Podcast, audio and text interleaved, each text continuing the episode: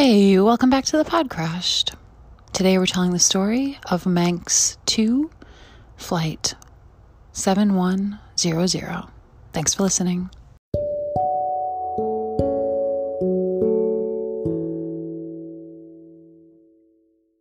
Casey? Mama, Hi. here we go. We did Here it. we go. Oh, it's working. Now it's working. Welcome back, Mama. Oh, thank you. Hi, everybody out there in Podcrashed land. hello, darling friends, and hello, little mama. Is uh is today the day you share your name or shall you remain my sweet mama only? Oh, my name is Karen. Okay, there you go. So, but you can all call her my mom, as people do. Casey's Casey's mom. But yeah, so hi little mama. Um Hi.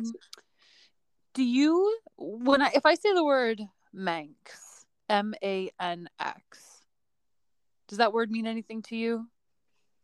I think that it reminds, I'm not sure, but it for some reason I re- I think of uh, Mike Myers and The Spy Who, or Oh. you know, one of those. I think he I think he calls one of his love objects that, but I don't know what. Oh, I don't. Maybe he does, or maybe Minx. I don't. I haven't seen those movies, but um, like uh, out.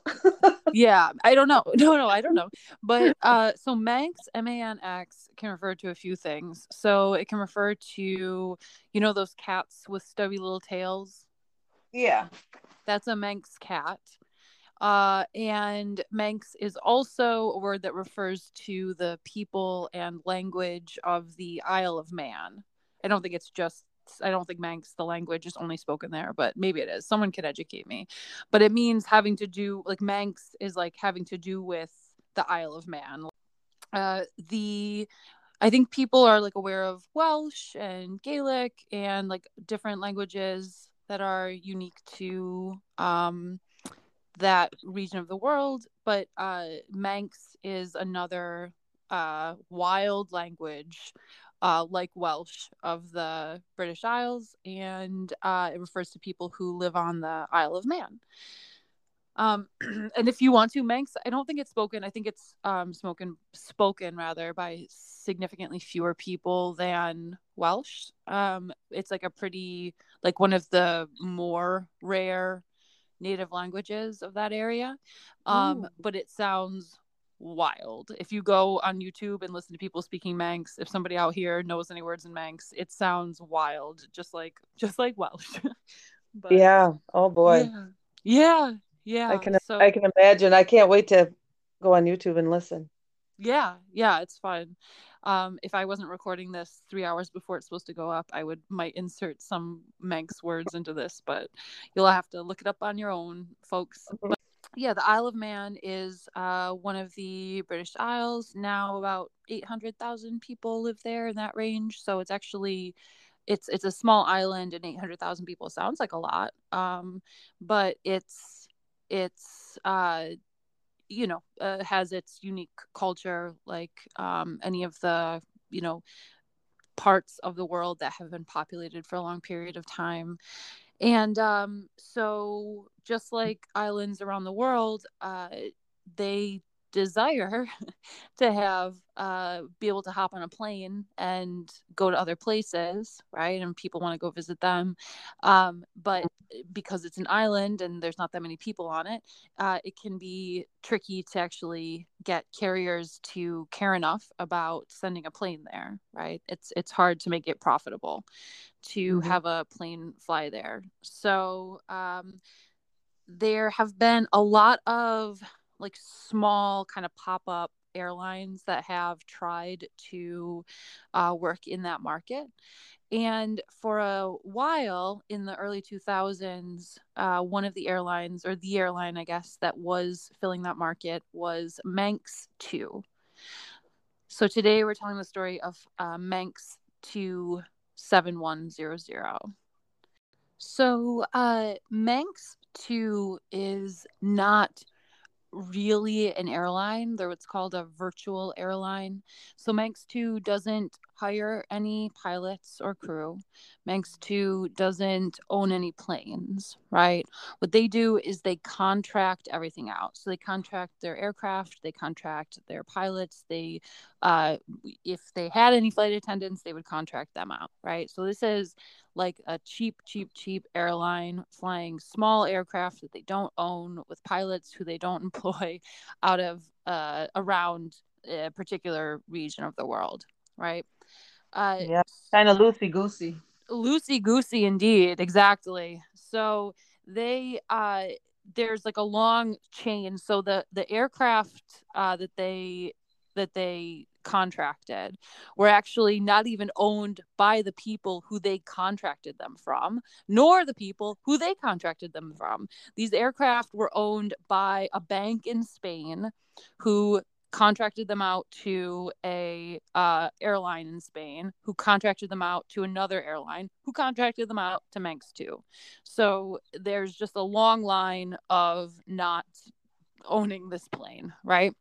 Uh, meanwhile, the uh, the pilots are are also subcontracted, uh, and they're subcontracted from different airlines, different subcontractors. So they like the the pilots have their own employers and their own operating procedures that won't even match the pilot who's sitting next to them in the plane. Oh my gosh. Yeah. So loosey goosey indeed. So uh the on the flight today, the plane that the pilots were flying was is called a Fairchild Metro 3. So that's a, a small aircraft. I, I looked uh, around and I am pretty sure the seating configuration for this particular aircraft uh, was set at 18 people. Uh, I don't know. I can't confirm that, but you get the idea. It's a small plane. You might remember there was a handful of planes that flew out of Rochester that only had one flight attendant. And that's because those aircraft only sat 50 people. So 50 or fewer, Delta only uses one. This is like their operating procedure. Delta only uses one flight attendant. If the aircraft seats 50 or more, not if there's 50 or more people on it, but if the aircraft can seat more than 50 people, then they have two flight attendants on and on up, right? Mm-hmm. So Manx 2 says why bother with flight attendants at all? Let's just skip it. The pilots can do it. So the pilots who are subcontracted out and don't work for the same airline they do the safety briefing and everything. Everything flight attendants do the pilots do on board the plane right? So obviously there's no service or anything right? There's no in-flight service or whatever but C'est la vie. So, uh, and this is in 2011. I don't think I said the date yet. This is in 2011. This isn't oh in the God. 60s. Yeah, I really buried the lead on that. This is recent. This isn't 1960 like loosey goosey. This is 2011. So, wow. yeah, and uh, they, but not only that. So again, back to this idea that this is a hard market to make profitable, right? Uh, mm-hmm. Uh, they fly passengers during the day and at night they fly cargo, right? But this isn't some huge plane with a huge belly that can hold a bunch of cargo. This is a teeny baby plane, right? So mm. they literally every single day would have uh they would remove the seats at the end of the day, right? Remove the seats, fill the plane mm-hmm. with cargo, fly cargo around, and then in the morning put the seats back on and have the passengers fly during the day and then at the end of the day wow. take the seats down so like wow uh, at the uh, school i went to when i was very little uh, the the it was like a one room schoolhouse you remember and uh, it was a mm-hmm. church on sunday and then during yep. the week it was our school so right. every friday uh, afternoon we would do tear down where we would you know put all the desks away put them out in the barn in the back and then uh, set it up to be a church. And then the church on Sunday after church, they would tear down like the chairs and everything and put the desks back for us.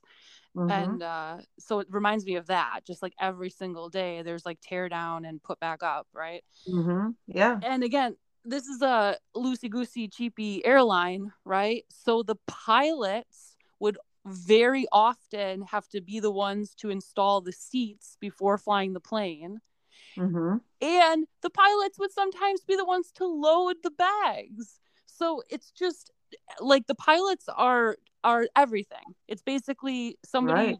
noticed that like well there's two pilots surely we can't let them get off so easy just flying the plane but Right.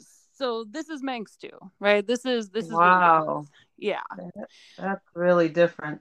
very different. Very, Very- different. It's very cost saving, but I wonder um, about the quality of the whole thing. right. Right. Exactly. So uh, and i just think i mean that's a lot for the pilots to be running around doing right? Like that's just a that's very effortful. So that that's what we're dealing with on this day. So on february 10th 2011 uh manx 2 7100 uh is starting out uh at belfast international airport. Bigger airport not a huge airport. So belfast international airport uh, is where they put the seats back on the plane and then the pilots hop it over to the regional airport in belfast. So just a little tiny like boop boop over to you know probably like no time at all uh, and that's where they pick up passengers at the Okay. regional airport Mm-hmm. so on this day, they pick up 10 passengers. So there's 12 people total on the plane two pilots, 10 people.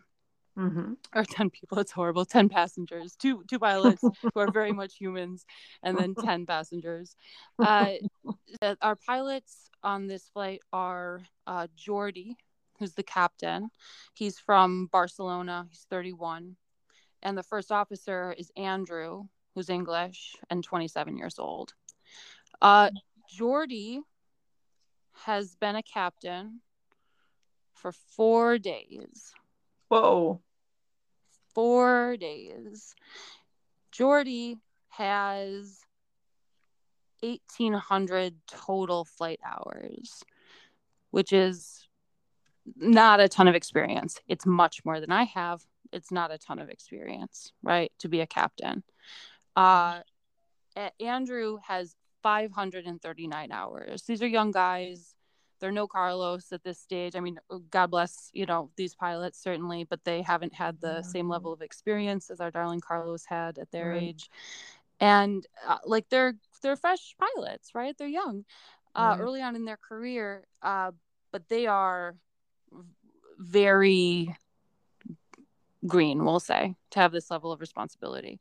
So uh, they have so a little bit of again back to this. So in uh, the ILS is the instrument landing system. What that means is if a you have an ILS approach, it means that the pilots are landing using their instruments rather than their eyes Mhm. right? So instead of being able to see the runway and just line it up and land the way that we would drive a car, they have to re- re- uh, they have to depend on their instruments. So uh, in their communication with the uh, air traffic control, uh, it's how pilots land and take off when there's dense fog, for example, uh, or severe weather.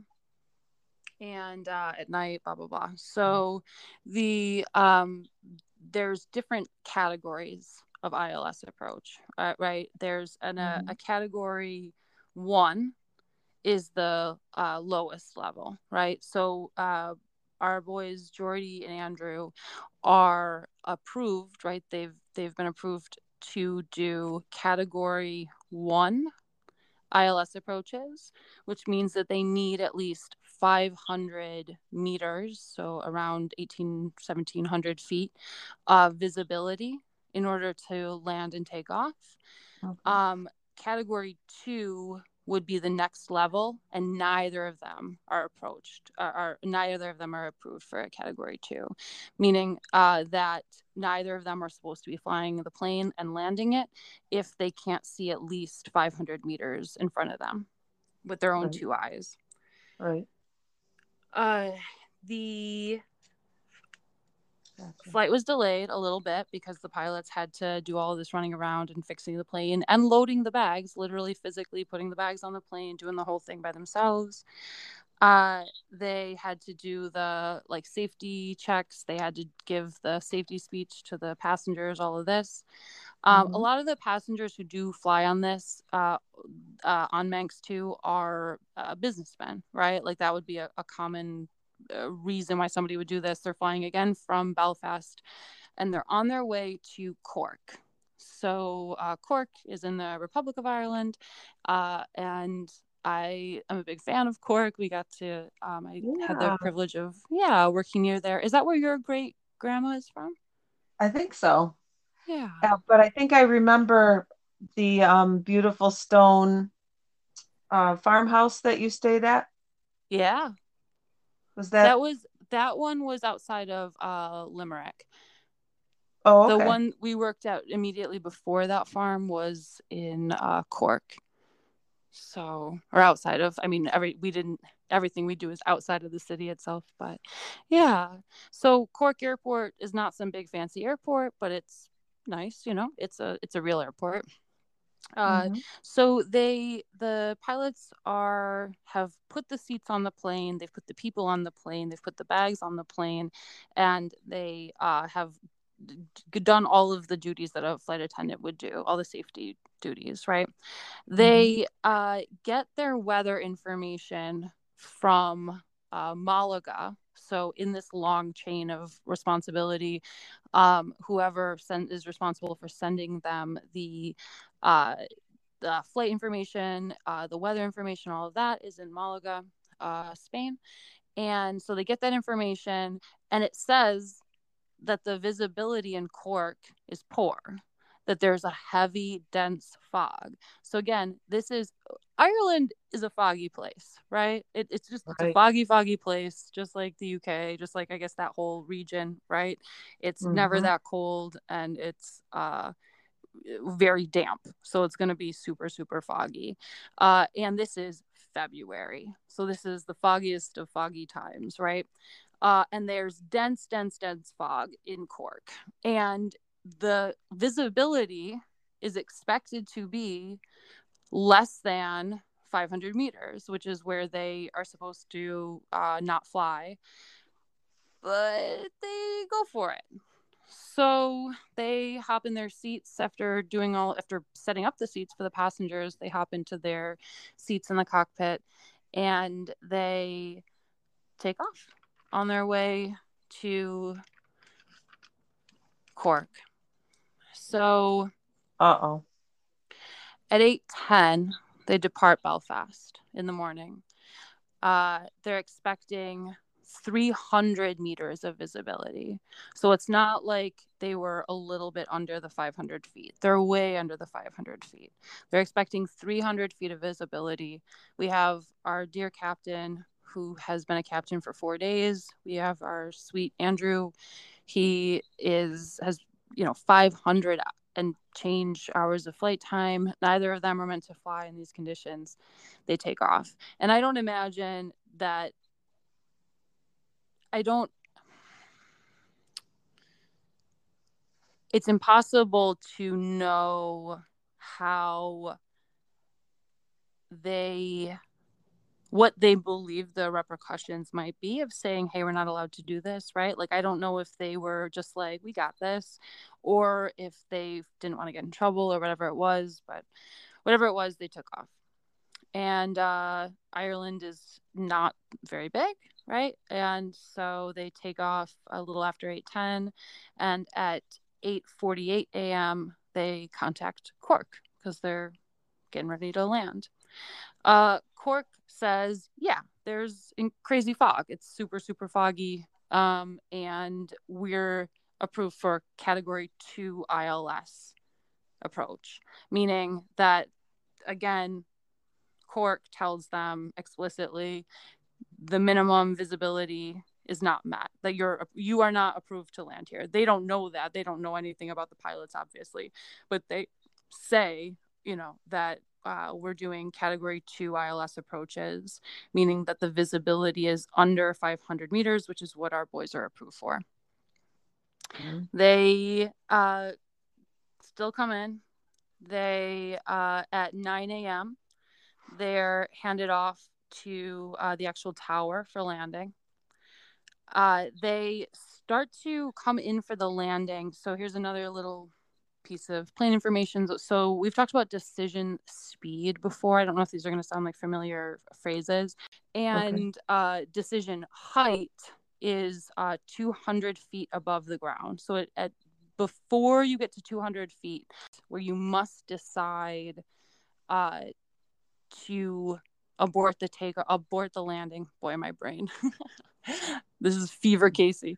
Okay, so decision height is 200 feet. When a pilot is coming in for a landing, mm-hmm. before they reach 200 feet, they need to decide whether or not they're going to actually land or if they're mm-hmm. going to abort the landing. Mm-hmm. So, anytime they're below 200 feet, the idea is by then you really just got to try to land, right?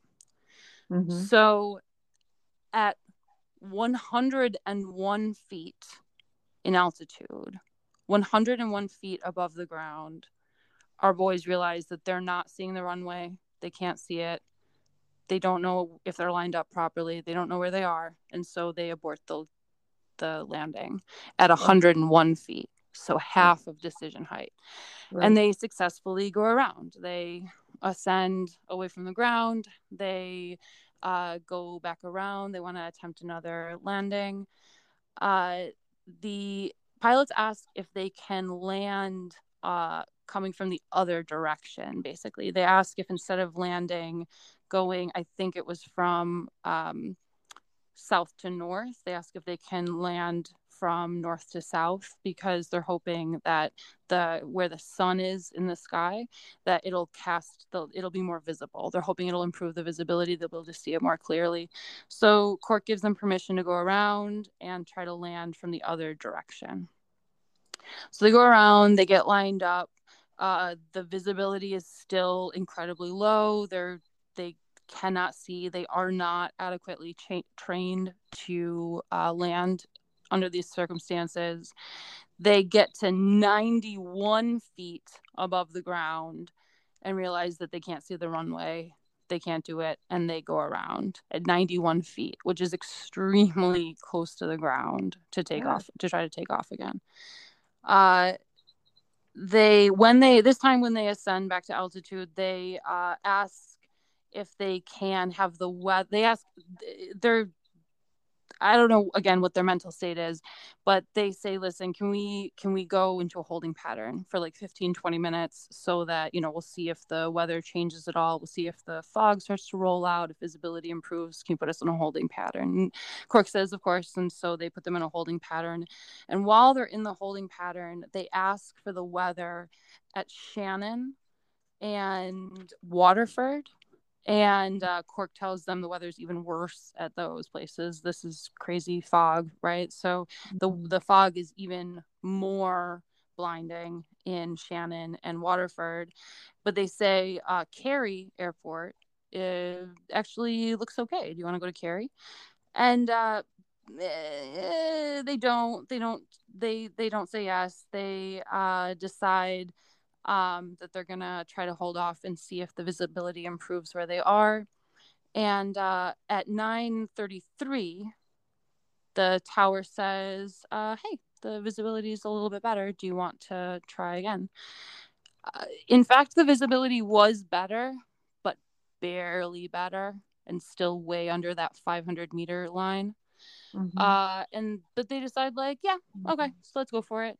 So they come back to the airport, circle over above the airport, uh, and they're preparing to try to land again. They, uh, as they're preparing, so now they put the gear down, they have their flaps extended. Uh, for some reason, Jordi, the captain, right?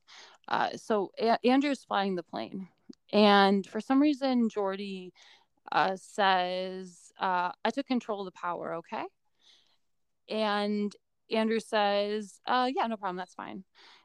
Eh, which is very strange. So if you imagine that you're driving and uh, your friend sitting next to you said like you just handle steering i'm gonna power the the i'm gonna be in charge of the gas and the brakes like i'm gonna do that and you you just steer not super safe right like that's you mm. you kind of need your like those things to be integrated you need to be like one person one body needs to be handling speed uh, and steering, right? But for whatever reason, um, Jordi took control of the uh, power. Uh, and so as they're getting closer, they're lined up with the runway, they dip below the decision height. As they're coming in, suddenly the plane banks to the left, meaning that the left wing is pointing uh, down and the right wing is pointing up. So the plane is at an angle. The pilots don't know what's going on, so they rev the engines up for uh, another go around. They're going to reject the landing. But when they rev the engines up, for some reason, the plane banks hard to the right, so hard that the plane is moving toward being inverted. The right wing points straight down at the ground, the left wing is pointing straight up so the plane is at 90 degrees uh, wow. if you if you imagine how a plane stays in the air if it's at 90 degrees it just turns into a knife basically that can just cut right down and they were already so so so close to the ground. Again they were below that decision height already. So the plane banks to the right the right wing is pointed straight down at the ground. They very rapidly lose the altitude that they had and the right wing hits the runway scrapes the runway the nose of the plane tips forward, hits the ground. The plane flips over and slides off the runway. Mm. So mm. there were 12 people on board. Both of the pilots were killed, and four of the passengers. Mm.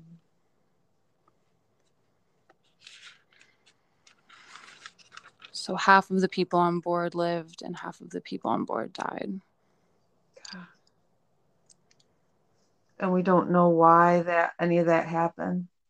We don't know um, like what we don't have any information on the so, um, strange maneuvers and why Yeah, we we do. We do. So so things like why did uh why was Jordi handling the power? That's unfortunately not knowable because he died. Um but the there so as I'm sure will be a surprise to no one, the maintenance on these planes was terrible. Terrible, terrible, terrible. Um, terrible in different ways. Sometimes they would just say they did maintenance they didn't do. Sometimes they would uh, just not do it and not say they did it. Um, the maintenance was erratic, uh, unreliable. For some reason, if you again imagine those last moments of the flight, so first there was a bank to the left, mm-hmm. uh, and the left engine at the same moment that that was happening, for some reason, the left engine was at negative thrust. So basically, the left engine was uh, below idle, it was turned all the way down. So mm. we've talked about ways that um, differential thrust has saved lives, right? It can allow passengers or it can allow pilots to regain control of a plane to have one engine uh, fire like uh, more than the other uh, or have you know uh, alternate the thrust on either side of the plane. Um, but in this case when the the power dipped down so low on the left wing the power remained stable on the right wing and so the plane tilted up because the right wing had power and the left wing didn't. Uh, it appears that there was a faulty sensor that mm. when the that that when it identified that that left engine had gone down to idle it revved the left engine at the same moment that the pilots were already revving both engines to try to take off again. Mm-hmm. And where almost certainly uh, Andrew, who wasn't in control of the power and didn't know why the plane had banked to the left, uh, made a corrective maneuver trying to level the plane back out. So the sensor mm-hmm. making the faulty sensor, making the left engine rev, the power that both pilots intentionally added to try to go around and the corrective maneuver to the right that Andrew made trying to correct the bank caused the plane to tip so wildly to the right uh, while the engines sped up uh, and as soon as the plane they were the reason why decision height is a thing right? The reason why after a certain point uh, pilots are supposed to just land right? Or the reason why pilots fly so high right is because that gives you time right? Like there are stories mm-hmm. we've told stories about planes that were in were inverted in the sky and the pilots were able to regain control because when they inverted they were at you know 39,000 feet. So there's a lot of time between when the problem happens and the actual hitting the ground right? So in this case they were eh, they were i mean they were he they crashed on the runway. So at this point they were so so close to the ground that as soon as the plane was was turned all the way to the right, it just sliced straight down to the ground and oh. crashed. Oh. So the question of who's at fault is complex because everybody involved has a claim to the idea that it's not their fault, right? So mm-hmm. Manx 2 said all we do is sell tickets. We don't employ anybody. We don't own any planes. We don't have operating procedures for pilots. Mm-hmm. We don't train pilots. All we do is sell tickets. So it can't be our fault. Uh, and the pilots are are employed by two different companies right? And they don't they're like well we don't own the plane and we don't do the maintenance for the plane. And the people who own the plane who actually own the plane it's subcontract it's subcontracted twice so the subcontractors say well it's not our plane and then on and on. So there's this like extreme decentralization to this extent right? Where nobody's mm-hmm. in a position to like actually take responsibility or to be responsible. It mm-hmm. makes it very hard to answer that question. And really it that's exactly what the problem was right? The problem was it was they they shouldn't have been flying first place two pilots with such low experience shouldn't have been alone flying a plane. And Jordi, God bless him, I I am sure he would have been an amazing pilot and had an amazing career if he'd survived, but he wasn't he didn't really have the experience to be the captain of another pilot who also had very little experience. And that it's very frustrating. And uh, the irish government criticized uh, manx 2 for uh, like they they really went hard on like we have no responsibility here.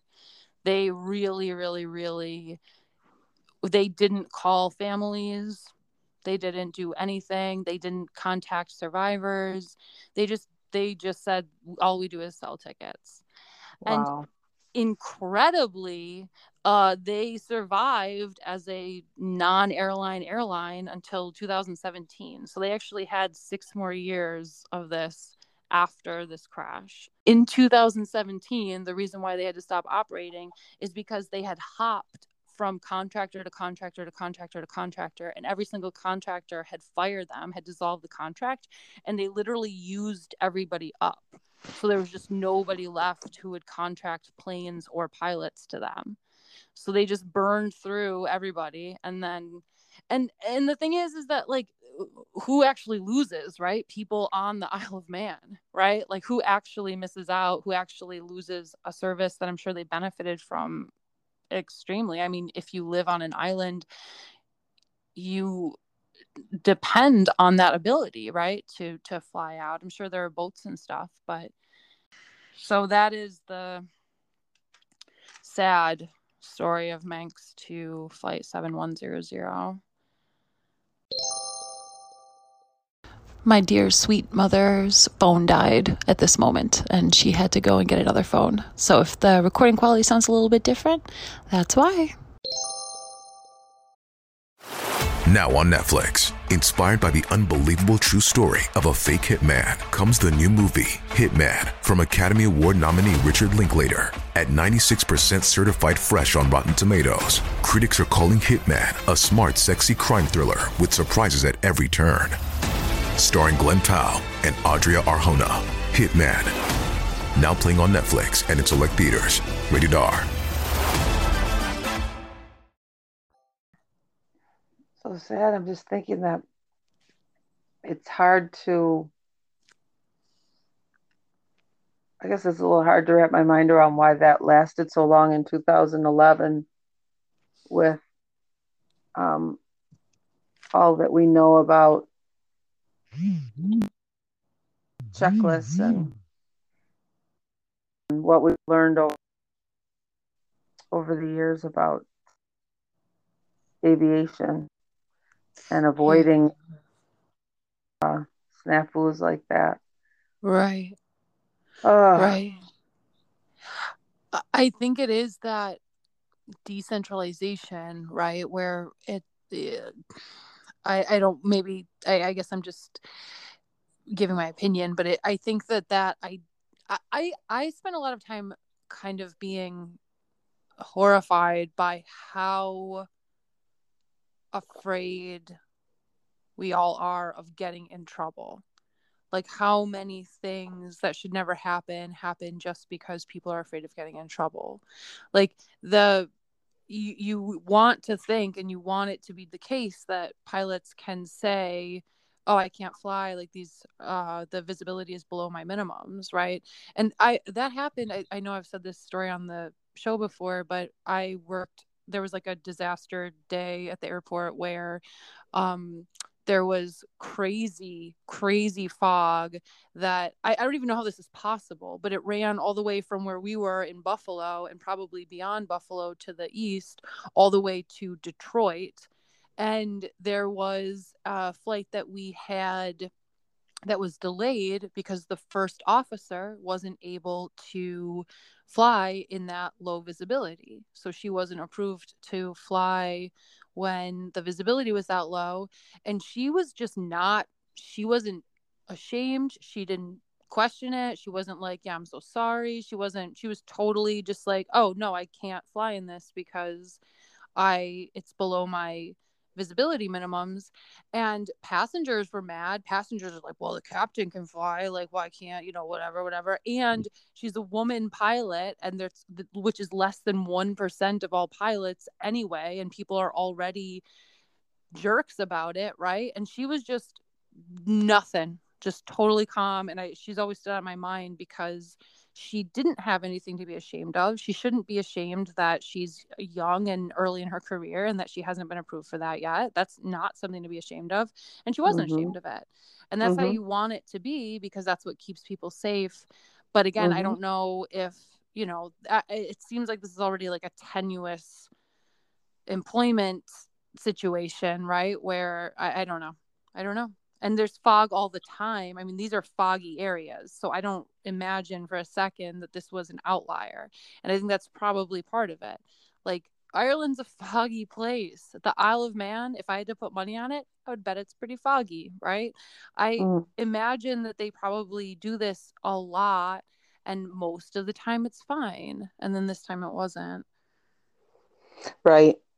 It's um I'm thinking that they didn't have it wasn't a cohesive um, lots of policies. You know, they kind of were off on their own in a way. It, it sounds like I don't know, yeah, but yeah. you know, maybe picking up a little extra money, doing the side job kind of thing. Um, Well, and yeah. maybe, I don't know. Yeah.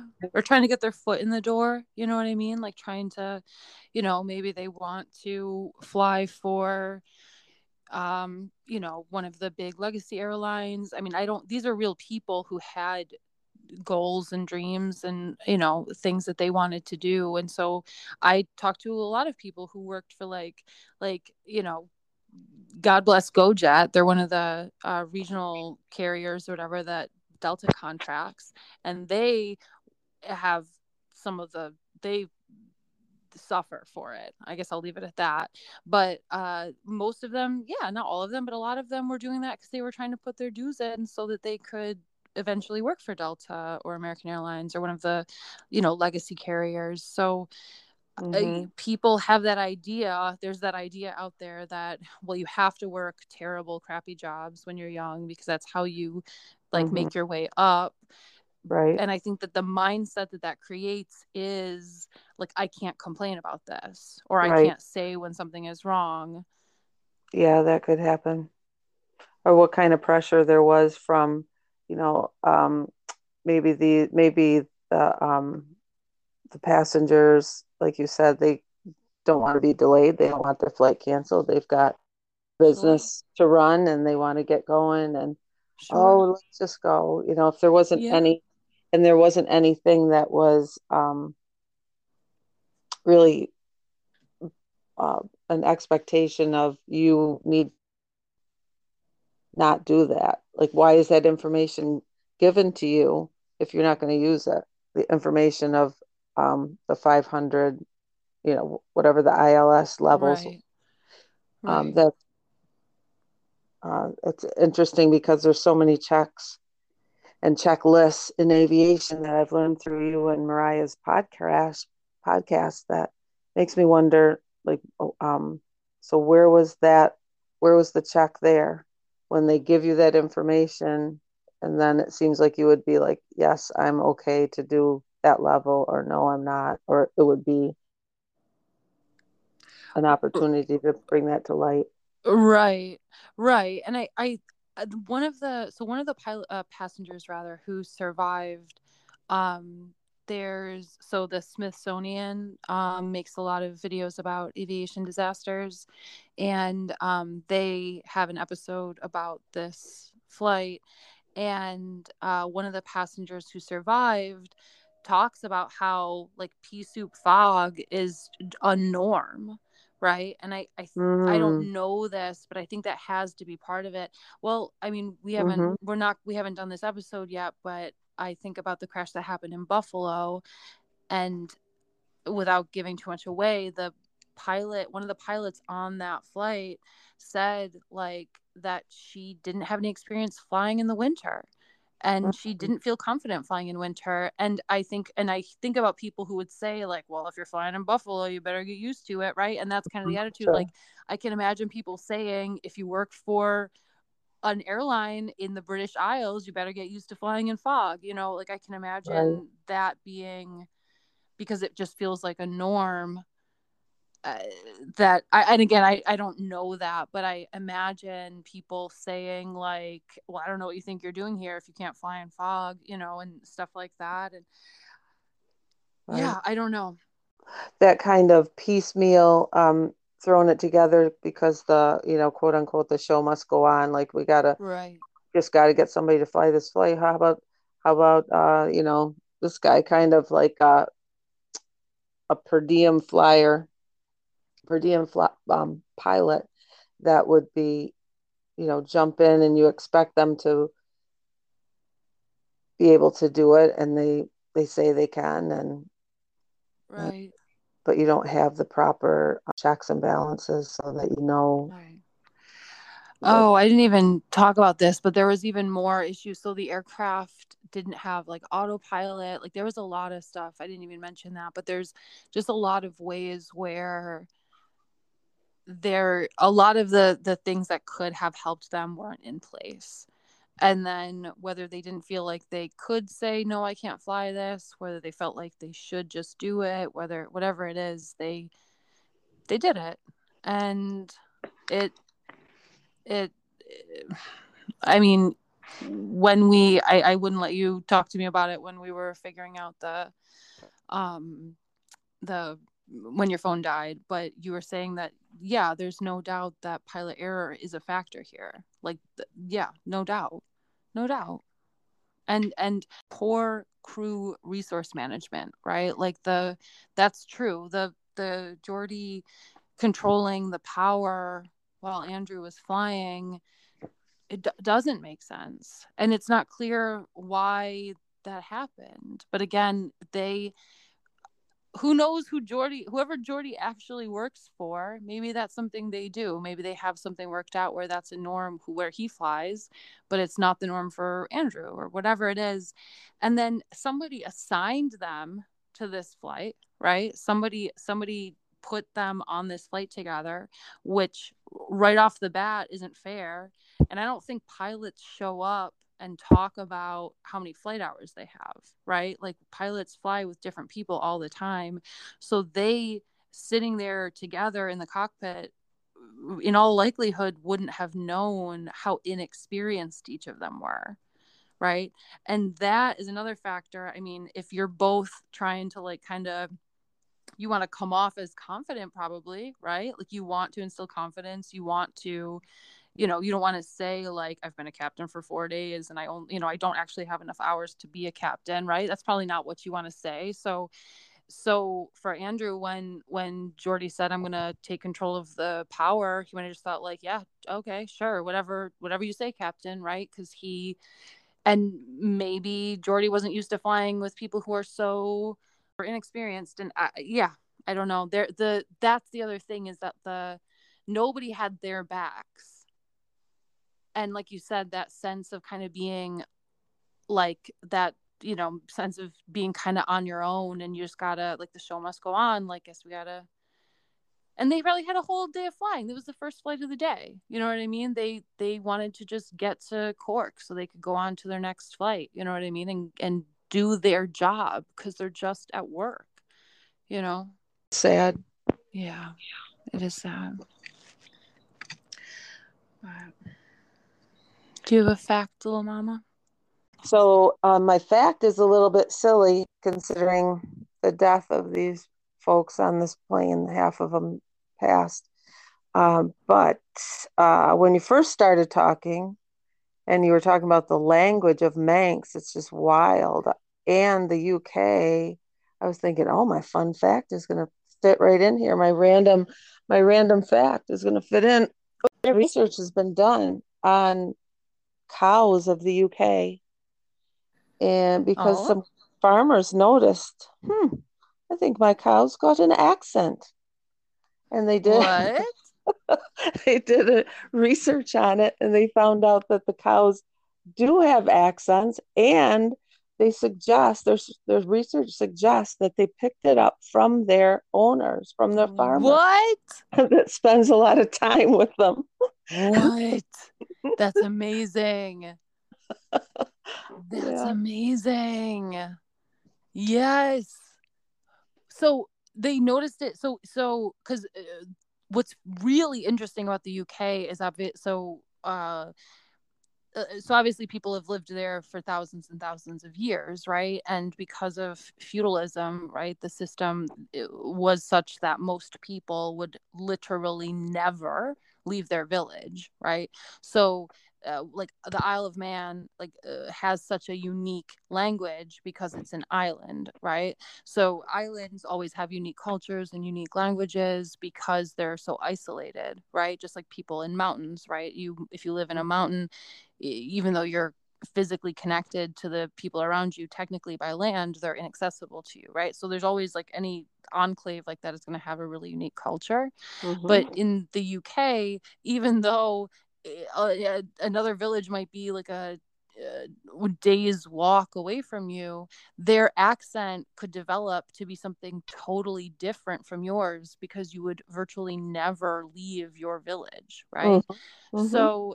that's why the UK has such incredibly distinct accents in like what to us in America looks like this like tiny speck of land basically right? No we love listen David all y'all in in the UK we love every last one of you. So um but but but you, your accents are wild right? Let's be real. And you know much much much more diverse than for example American accents which obviously haven't had nearly as long to develop and we're not as isolated from one another. But um so the fact that yeah, of course they would discover that in the UK because your cow, the cows are isolated too, right? That's amazing. That's amazing. Mm-hmm. Go figure. Yeah. Um, Farmer Lloyd Brown from Glastonbury said, I spend a lot of time with my ones, and they definitely moo with a Somerset drawl. Oh my gosh, that's so funny. that's, that's, a quote. So, that's so funny. They should do a they should do a research study on like cows, like the same spe- breed of cows across different like areas, like different mm-hmm. countries rather, with different languages. Mm-hmm. That's so interesting. But I guess yeah. in a lot of places, people don't get to spend as much time with their cows anymore. I wonder what. uh So our dear listeners, so my great grandfather was a small scale dairy farmer, and so I want his cows must have had his accent. That's perhaps. So yeah, yeah. He, he, knew them all by name. Um, he knew them and and named them, and yeah, he was close to them. So it does say that um, peer pressure was. Yeah, that's so funny. Peer pressure is a is a um, factor. That the, the more time they spend together with their farmer, the the more likely they are to develop this accent. That's crazy. I know, right? I wonder if that happens to like dogs and cats and stuff too. It does say that. Yes. Oh, it does. It says, it says dogs. I believe that. Cats. It does uh, say uh, you... that dogs. Um, yes, I'm reading for. Uh, okay, it works the same as with dogs. The closer a farmer's bond is with his animals, the easier it is for them to pick up his accent. Mm. That's wild, and I believe that because like your little cat is, I think he he seems the way he communicates seems uh, uniquely bonded to the way you talk to him. but yeah, that's so interesting.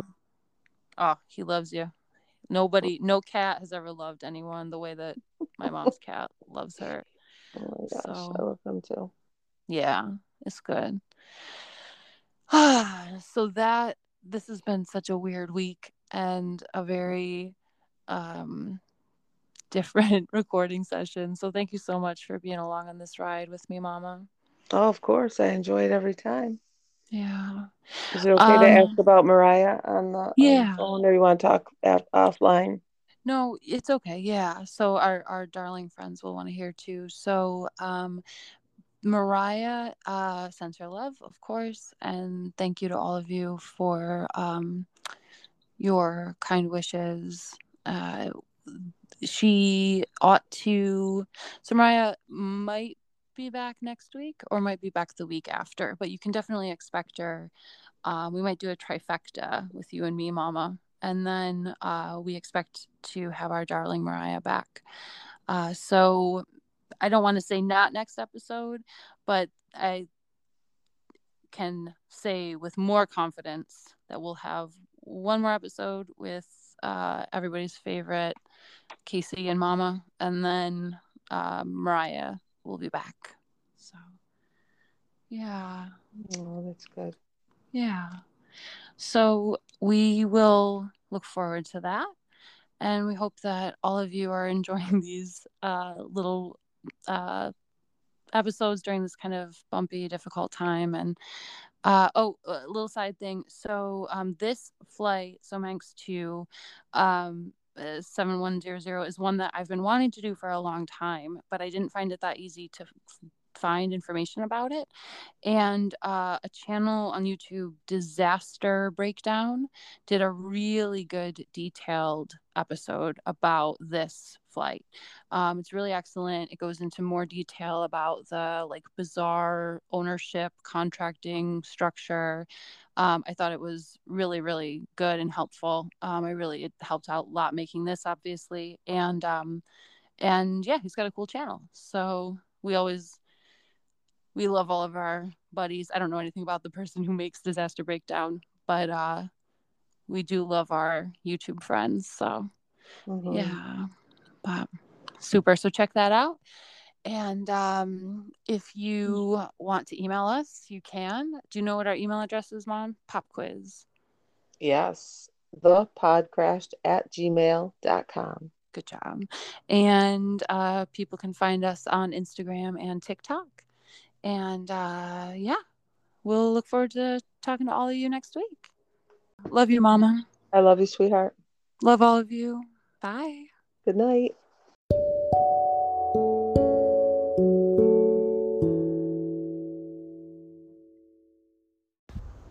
Thank you so much for listening to this week's episode of the Podcrashed. We so hope you enjoyed it.